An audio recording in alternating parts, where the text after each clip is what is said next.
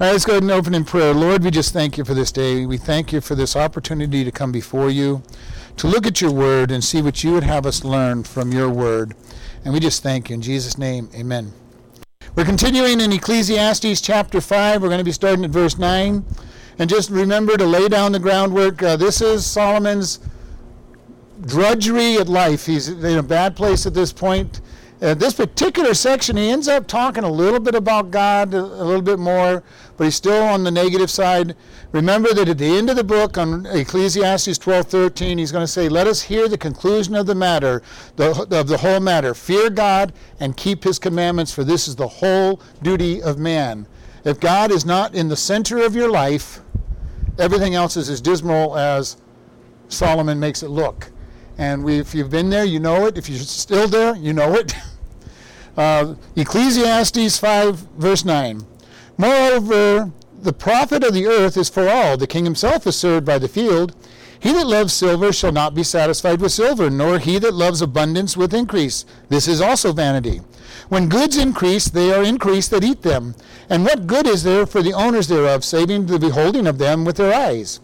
The sleep of the laboring man is sweet, whether he eat little or much, but the abundance of the rich will not suffer him to sleep. There is a sore evil which I have seen under the sun, namely, riches kept for the owners thereof to, to their hurt. But those riches perish by evil travail. He begetteth a son, and there is nothing in his hand. As he came forth from his mother's womb, naked shall he return to go as he came, and shall take nothing for, of his labor, which he may carry away in his hand.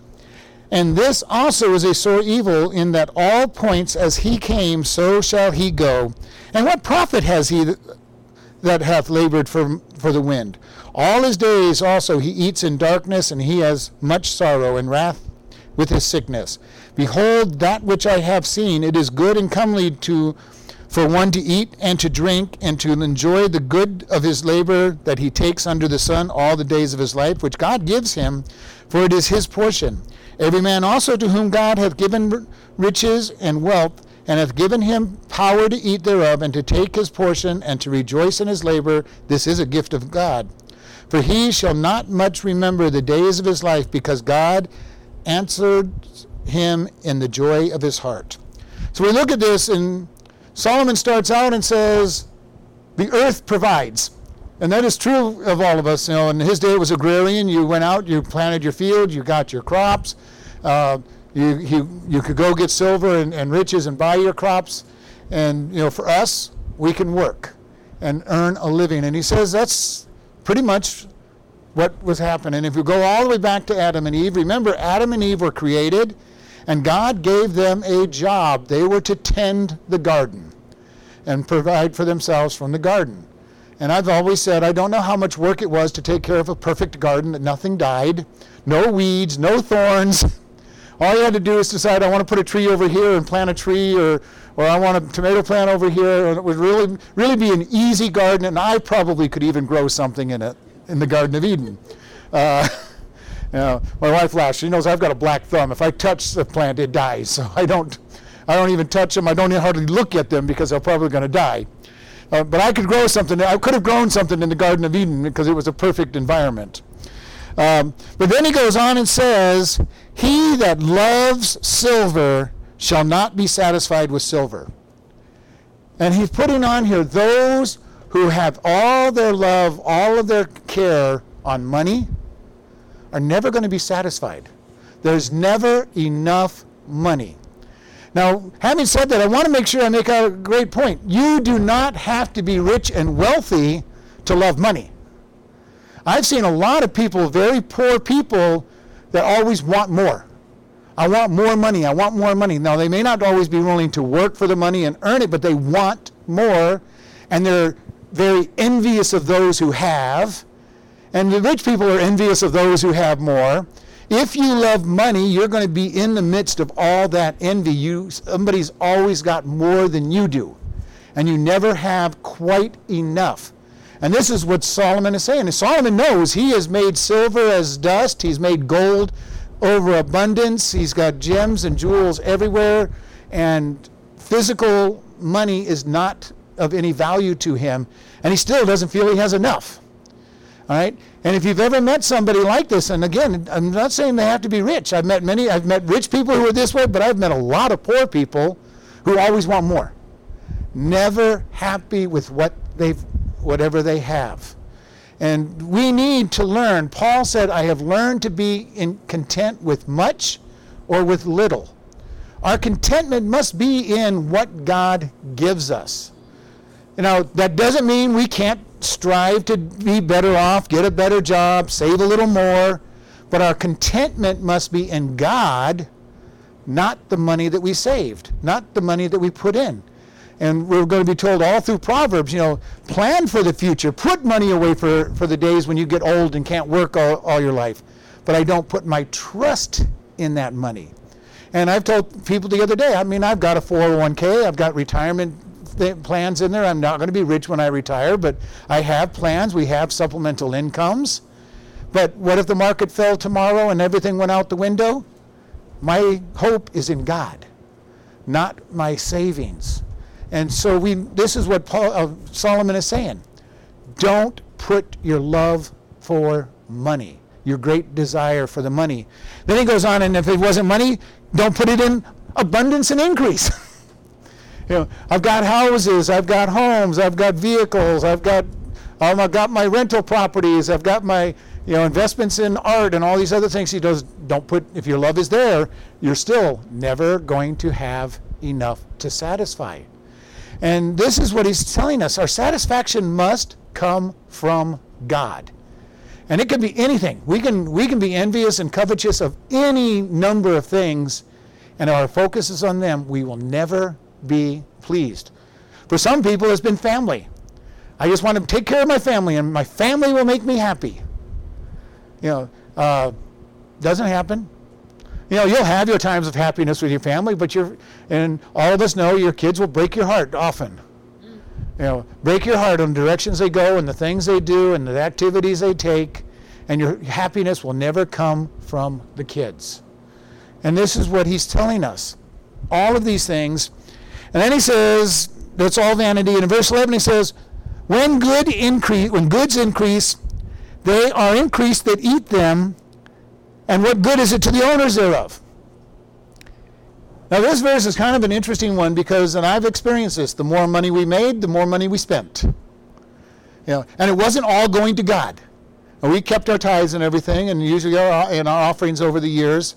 But you know, all we did is instead of living in the house that was on the edge of the of the uh, bad neighborhoods, we moved up to a better neighborhood. And the more money you make, the better neighborhood you move in, the nicer car you make, the nicer clothes you, you wear, and all. And this is what Solomon's saying. You make more money, you spend more money. And beyond that, your taxes go up, and you end up paying taxes, and you're, you start getting all kinds of other expenses you didn't have when you were you, were, you didn't have the money. And part of our problem in today's world are too many people are wanting to live like they have money, going broke because they're spending all their money and then complaining they can't live on their paycheck. Well, my answer is always the same live on what you make. You know, don't have a hundred and fifty dollar cable bill. Don't you don't need the newest greatest cell phone. You probably don't even need a cell phone. Uh, you know, make the make the decisions to live within your means. And this is what Solomon is saying here. These people, the more they make, the more they spend. And it says it, it increases. Then he goes into something really interesting in verse 12. The sleep of the laborer, laboring man is sweet whether he has much or little. The person who is laboring for their income, living within their means, goes to bed satisfied, content. They feel just fine. They have what they had their their needs taken care of, and they can sleep. He said the rich man can't sleep. Why? Well, they're worried about stock market crashing, their business not opening, somebody coming and stealing their stuff, you know, the, the banks uh, shutting down because their, their love is of their money. They're worried about anything that can take and decrease the value of their money. And I've known many people that have desired great wealth or were fairly wealthy, and they oftentimes just could not get a good night's sleep because of all their worries. This is why contentment in God is so important. God will meet your needs. If you're honoring Him with your tithes and offerings, He will meet your needs because that's what He's promised. And anyway, every morning when you wake up, there's air to breathe, there's sunlight out there, you know, there's still ground underneath your feet. It's a good thing. He's blessing us. Even if we just wake up, He's blessed us. And then He's promised, I feed the birds of the air, I feed all these things, the, the land is adorned. You know, have you ever heard somebody say you eat like a bird? Know, do you realize that birds eat three times their weight in food every day? There's no human being that eats like a bird. but I'm making the point of God provides the birds lots of food. And they don't go out and harvest, they don't go out and plant.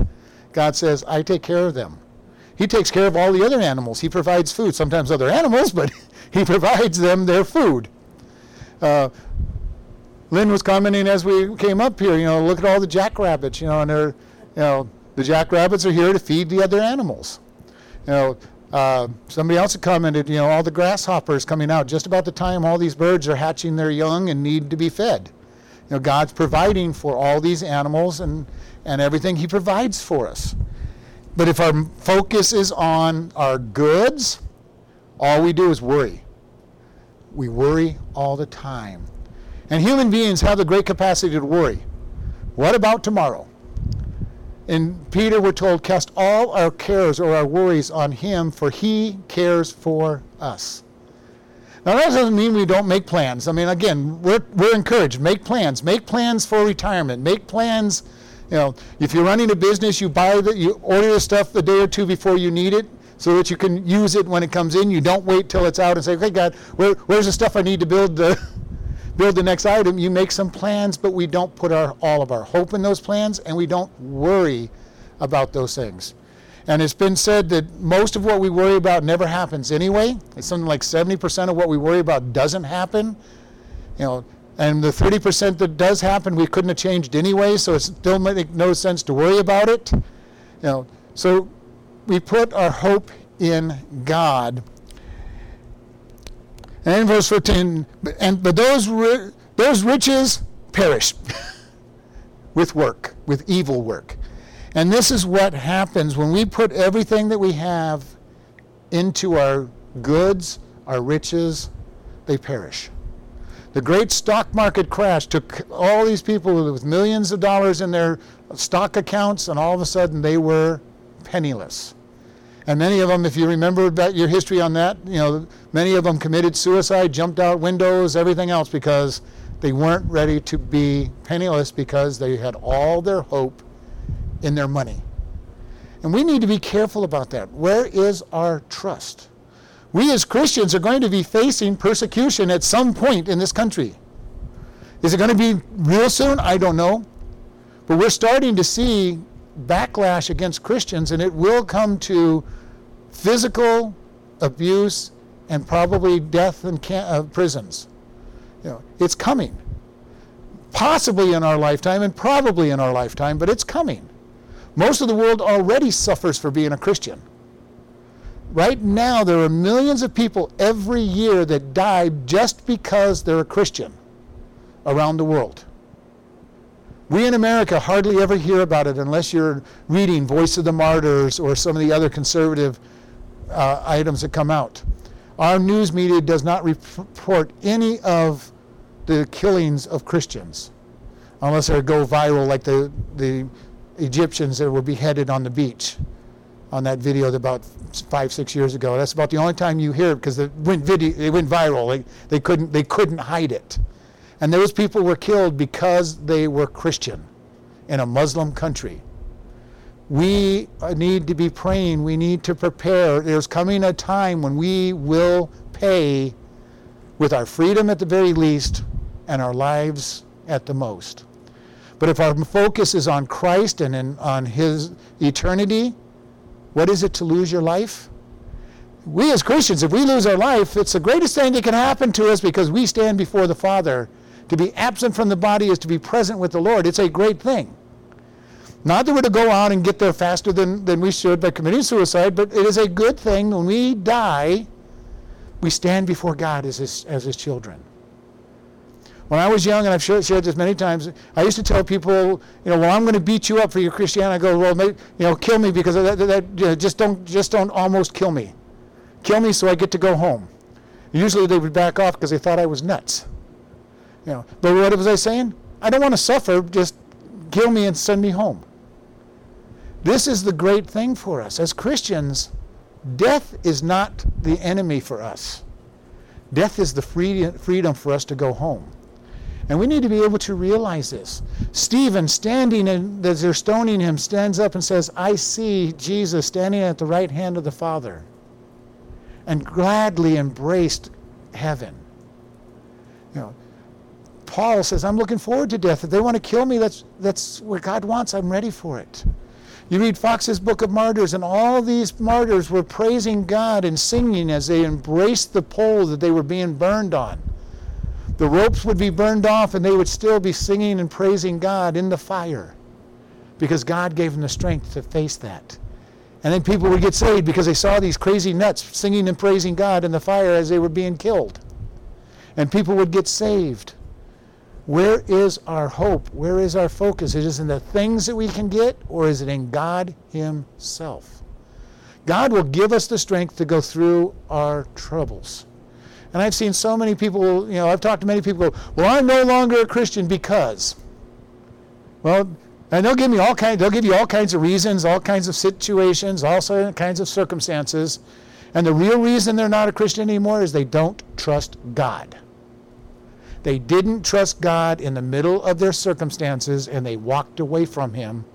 Doesn't mean they're not saved. If they were saved, they're still saved. If they're not saved, then they're going to hell because they were never saved but they chose to walk away from him from lack of trust in him. And this is so important for us to be able to understand. The riches are going to perish. They can disappear overnight. You can be they can be stolen from you, your business can crash. Do you realize that most people that are millionaires have been bankrupt on several occasions in their life because they took the chances to make more money?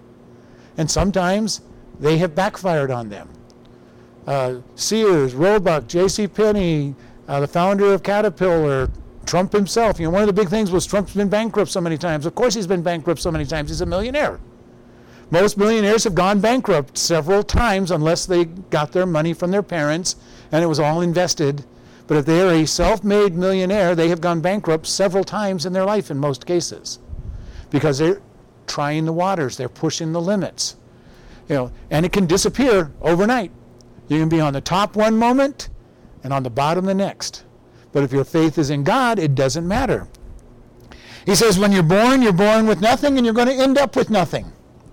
That's what Job said when, when everything was taken away from him. He said, Naked I came I into this world, naked I'm going to return. You know, and the, the old joke is you never see a hearse following the, following the coffin to, you know, following the person to heaven. When you leave this world, the only thing we will have in heaven is the rewards that we have earned for serving God here on earth. We put our riches in heaven. I'm hoping and praying that when I get to heaven, I'm going to hear, Well done, good and faithful servant, enter into your reward. That's my goal. I want to hear that when I get to heaven. And I'm hoping that everybody else has that desire to hear God say, Well done. Well done. Last thing I want to hear from heaven is, Well, you made, you made it in by my grace. Now, it's better, it's better than the alternative, but I really do want to hear, well done, good and faithful servant. You know, heaven is better than not getting there. You know, just getting in by His grace is better than not having any rewards. Uh, it's better than the alternative of not making it in. But you know, we look at this and he says, all of this, he says, it's a sore evil for people to earn and not get to keep their stuff. And that's kind of where we're looking at in our day and world as we look at socialism and communism. All of these plans say, go on and do all this work and then give it to everybody else, and you get to have, you get to have your portion of it, and they all get to save in your portion. And what that is, is it encourages laziness. It encourages people to not work. Because why would you work? Why would you work hard if you're going to make just as much as somebody else? In Cuba, one of their big problems under their communism is that the taxi driver and the doctor make the same amount of money. Why would anybody want to be a doctor? With eight years of school and, uh, and all the responsibility for people's lives, and you could, or you could just get into a taxi drive and, and drive around and, and move people around and make just as much money. They have trouble getting people to want to be doctors because there's no reward. And God literally does say we deserve the reward we get. God is all about property, that we deserve property. How do we know that? Well, one of the Ten Commandments is that you shall not steal. That means somebody owns something that you're trying to take from them. So, right in one of the top commandments, God is telling us property ownership is okay. Because it, there wouldn't be no reason to steal. If, if we didn't own anything, nobody could steal from us. They would just be borrowing something they have just as much right to. God is saying you have a right to property. You have the right to property. Now we have to remember one thing we are stewards of God's property. Everything ultimately belongs to God. And we just get to use His property. And this is why when we talk to people about giving to God back what He has, we're really telling people just give God back part of what He's given you. Don't think it's all mine you know, it, you know, God, I got to hold on to this. It's mine. You can't have it. And God says, open up your hands. It's mine. And I'll give you back much more. And this is the great thing. I love watching God give back the much more. I love on even on these end of the month dinners. Sometimes I've gone up there and I'm going, okay, we don't have a whole lot of food, and we get a bunch of people up there, and I don't think anybody on any end of the month dinner has ever gone gone away hungry. And there's always been plenty of food, even if there doesn't seem to be enough food. Why? I believe sometimes God has actually performed a miracle up there, and people have taken something out and nothing disappears from there. Because there's been times when I know there wasn't enough food. When I look around and I'm going, okay, there's only four or five pots up there, and we've got 25 people up here, and everybody goes home full. And it's not like we're telling anybody, don't take very much. There's not, don't take very much. We go, take it. God does little miracles. He performs the little miracles. Have you ever not had much money and you've been honoring God, you've been giving your tithes and offering, you go to the store, you don't have much money, and you come back with a huge, huge amount of things because it was the sale day at the business or something? Or everything you wanted seemed to be on sale that day? I've been there, I've done that. God, I've only got $30 to spend, I've got a whole family to feed, and everything I wanted was on sale that day. God blesses in very simple ways. They're not necessarily overly spectacular miracles. He blesses in small ways so often. And then he goes on and he says, All the days that he eats in darkness, and he has much sorrow, wrath, and sickness. The person whose whole focus is on riches usually has no happiness. He eats in obscurity. You know, have you ever gone to any kind of big event and watched the faces of some of the people that are spending money, you know, for to support a cause? Of, you know, a lot of times they're the rich people. They're up on the dais, and you look up there and there's no smiles on anybody's faces. Most of the people are totally miserable. Now, it might be because they spent $500 for that plate of miserable food, but more of the fact is just that they said, Well, I'm doing something I think I have to do, but I'm not happy with letting my money go. I'm not happy with what I'm doing. If you remember the, the Christmas carol, Scrooge was always unhappy with his little portion of nothing because he was so hoarding his money that he didn't even want to buy food with it. And it wasn't until, if you've read the book and not watched the movies, he, he gets to know Jesus and he gets generous and starts giving away that he finally finds happiness. And this is his focus changes. How many times have you given away things just for the sake of giving it away and ended up getting joy? You know, it is more blessed to give than receive is really a true statement. When you're giving things to people and seeing the joy that it brings on their face, it is I get more blessing from giving. I have learned over the years don't steal their blessing by not receiving. if somebody wants to give you something, take it. Be thankful for it, even if you don't think you need it. We got a gift one time that, that uh, we didn't think we needed, so we then gave that gift back away to somebody else. But we didn't take their blessing away. If God told them to give it to us, we weren't going to take it take their blessing away. We just took it and gave it to somebody else. But you know, are we being really stingy and hoarding our stuff? Or are we being as generous as God provides for us? And this is something that he's saying that if you're just going to be stingy, you're going to be lonely. You're going to be angry because you never have enough and you're never helping anybody with it. And be very careful about that. And then in verse 18, he says, Behold, now I have seen it is good and comely for one to eat and drink and to enjoy the good of all of his labor which he has taken under the sun all the days of his life which God has given him. He says, when God gives you blessings and you've earned those blessings, it is a good thing. And I've always enjoyed, I've, I've been very fortunate. I've had good jobs. I have loved the jobs I've do, that I've done for the most part. And it feels good. You help somebody, you work with them, you, you at the prison now I'm now I'm finally doing the job I was hired to do and train and actually teaching. It is fun teaching. It is fun teaching them a skill that they're going to be able to use later on in their life. I love being a pastor and watching people grow as we teach God's word and see the changes in people's lives. I've loved other jobs that I have done. All my life I've enjoyed doing what it is. And you get to the end of the the week or the two weeks, whatever it might be, and you get a paycheck, and it's like, oh, they even pay me for doing this?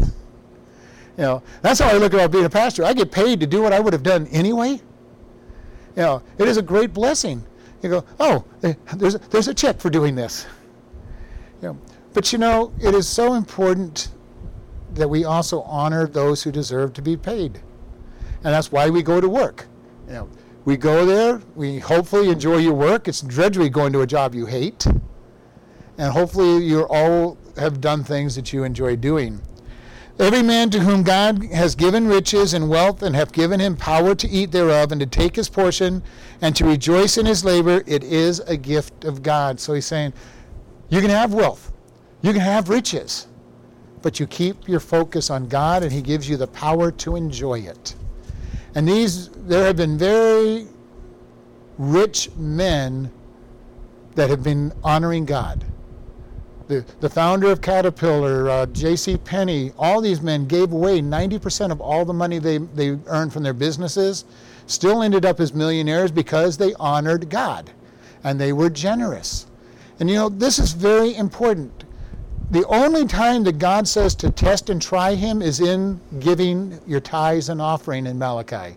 God says, Try me and see if I won't rain back blessings. And those blessings could be as simple as stretching your money. I have talked to many people that go, Well, there's no way I can give to God because I can't live on the 100%. I can't give Him 10%. Well, the one thing I have learned, if I don't give Him my 10%, that 100% doesn't, doesn't pay the bills and the 90% usually more than pays the bills, and the 90 plus offerings pays the bills and gets stretched further and it's good. Because I am a firm believer if you don't want to give God his, his 10%, he's going to take it. You're going to blow a tire out. You're going to blow an engine out. You're, you're going to have your air conditioner go out. You're going to have all kinds of expenses that you shouldn't have because God's saying, I'm taking my money. I may be giving it to somebody else, but I'm taking your money. And how many times have you had good experiences when you tithe? I've heard it over and over. I chose to obey God, and now I'm being blessed. And it is so true that you can't outgive God. He is going to give back over and over again and, and be super abundantly generous.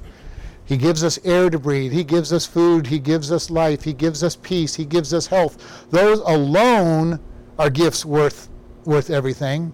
And then he meets all of our needs. And if that wasn't enough, he even gives us some of our wants. You know, and this is the great thing. God has always met the needs of my family. Always. We've had a house, we've had electric, we've had gas, we've had you know transportation, we've had jobs, every all the needs have been met. And I can't even begin to count how many wants and desires he's fulfilled as well. God is not in heaven saying, okay, how stingy can I be to my children? Now, I know there are parents out there that are trying to be stingy with their kids and not caring about their kids, but the average parent wants their kids to be blessed. If they can afford it at all, they want to give to their children. God is a great parent. He wants to bless us. He's not up in heaven with an eyedropper saying, okay, one drop today for you. Whoops, you got two drops, no, no, no blessings tomorrow. That is not our God. He's up there with a great big bucket and saying, okay, who can I bless? And he dumps the entire bucket over us. Not an eyedropper, not a teaspoon. He is a, giving us blessings if we're looking for them. We sing the song, and it's one of my one of the hymns I love. Count your blessings, name them one by one, and it will surprise you what the Lord has done. Where is our focus with God? Are we focusing on everything that we don't have, that we can't do? Or are we focusing on the blessings and the greatness of God? You know, most people, when they look at the Bible, and if you've talked to people about the Bible, well, that book is just full of rules of things you can't do. And there, if you want to look at it, there, there are lots of rules in there that tell us what we can't do. But you know what? There's lots of things in there the Bible doesn't t- talk about at all, which means we can do them. And we need to be looking at God's Word and saying, God, what is it that I can do? God, I can, I can be generous towards you and others. I can be honoring you. I can be thankful. I can, you know, if we want to go through the book, there's, there's a whole lot more of positive, good things to do than negative, don't do things because God wants us to concentrate on the good, the positives. You know, I look at this and, you know, God says, Forsake not the assembling of yourselves together, and so much more as you see the day approaching. Come to church, in other words. I look forward to coming to church. It's not drudgery. Oh, God, I got to come to church again on Sunday. You know, I got so many other better things I could do. No, I'm going, I, I get to be with God's people.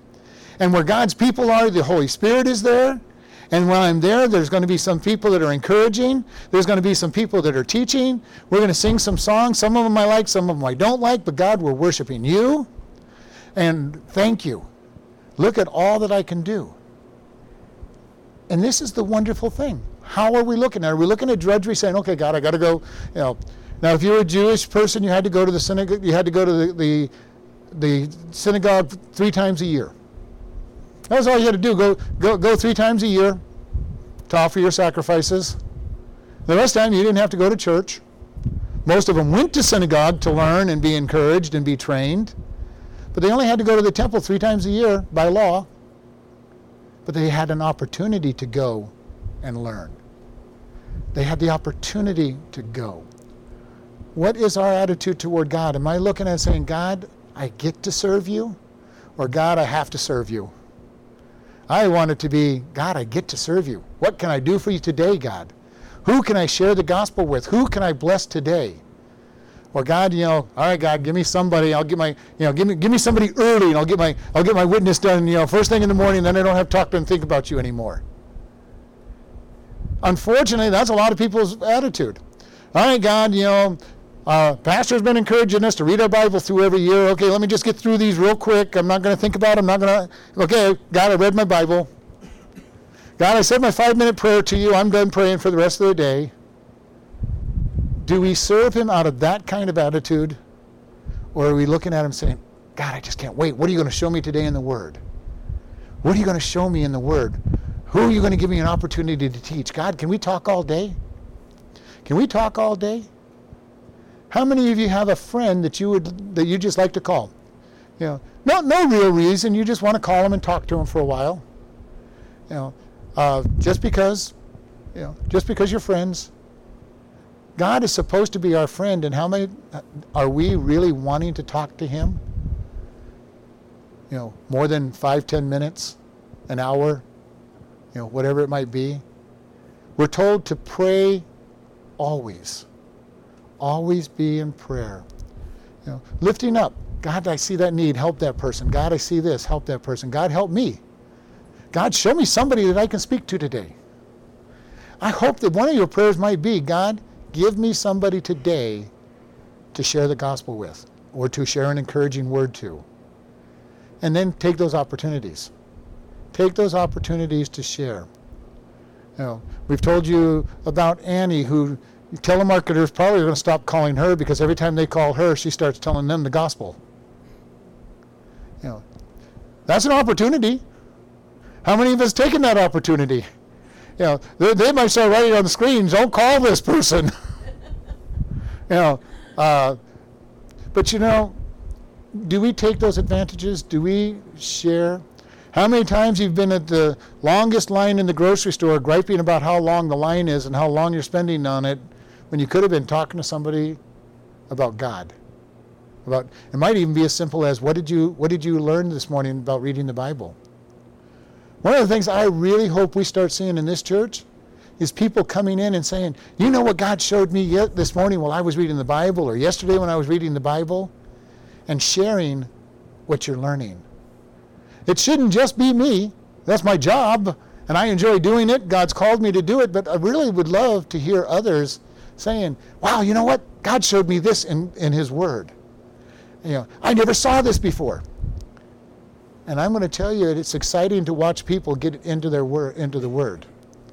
I used to do things like uh, uh, end of the month, uh, every month in my Sunday school class. Ask, we're going to have question and answer day. Ask whatever questions you want, and people would come in and go, "I've got a question for you, Pastor. This is a really hard question." You know what that told me? They've been in their Bible all week. They've been in their Bible trying to find something. Maybe, maybe their motive wasn't the greatest motive. They were trying to find something that was going to be difficult for me, but they were in their Bible. And most of the time, the questions weren't all that hard. They were fairly easy questions, but still, they were in the Word. That to me is one of the greatest things that can happen is are we in the Word? Are we getting excited about the Word? It's one thing just to go through and read the Bible every year. Yeah. Piece of cake, we, if, you're, if you're a reader, you can read through the Bible one year easily. But the real question is are you really getting it deep into your soul? Reading it is going to work because God says His word does not return void. Reading it is going to get you information and get you changed.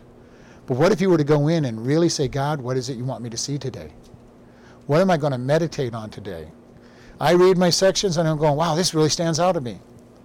Yeah. And it's amazing to me as many times as I've read through the Word of God, things still jump off the pages at me and sometimes they look like they're brand new, and I'm going, God, I don't remember this. I've never seen this before. Now I know that it was there, but there are times when I go, God, when did, uh, why did you add these words to this to this verse? I've never seen them before. Hopefully, you've experienced that. Things jumping off the page at you and saying, Today, pay attention. So, my encouragement for today is let's look to God. Let's put our contentment in God, and then watch how He blesses. Don't put your contentment in the blessings He gave, gives you. Because over the years, I've seen more people put the, stop being content on God and putting their trust in their blessings. And eventually, God may pull those blessings away, but there's no pleasure in the blessing.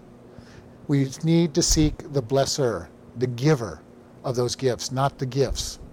And this is very important for us. And the greatest gift that He gives us is salvation. You know, people were talking about uh, Jesus' crucifixion before service, and it is so important that we understand we as sinners deserve hell, and Jesus died for our sins. He came to this world for one reason and one reason only, and that was to die. And that's what he told Pilate. He goes, Pilate, you think you're in charge of this? This is what I came for.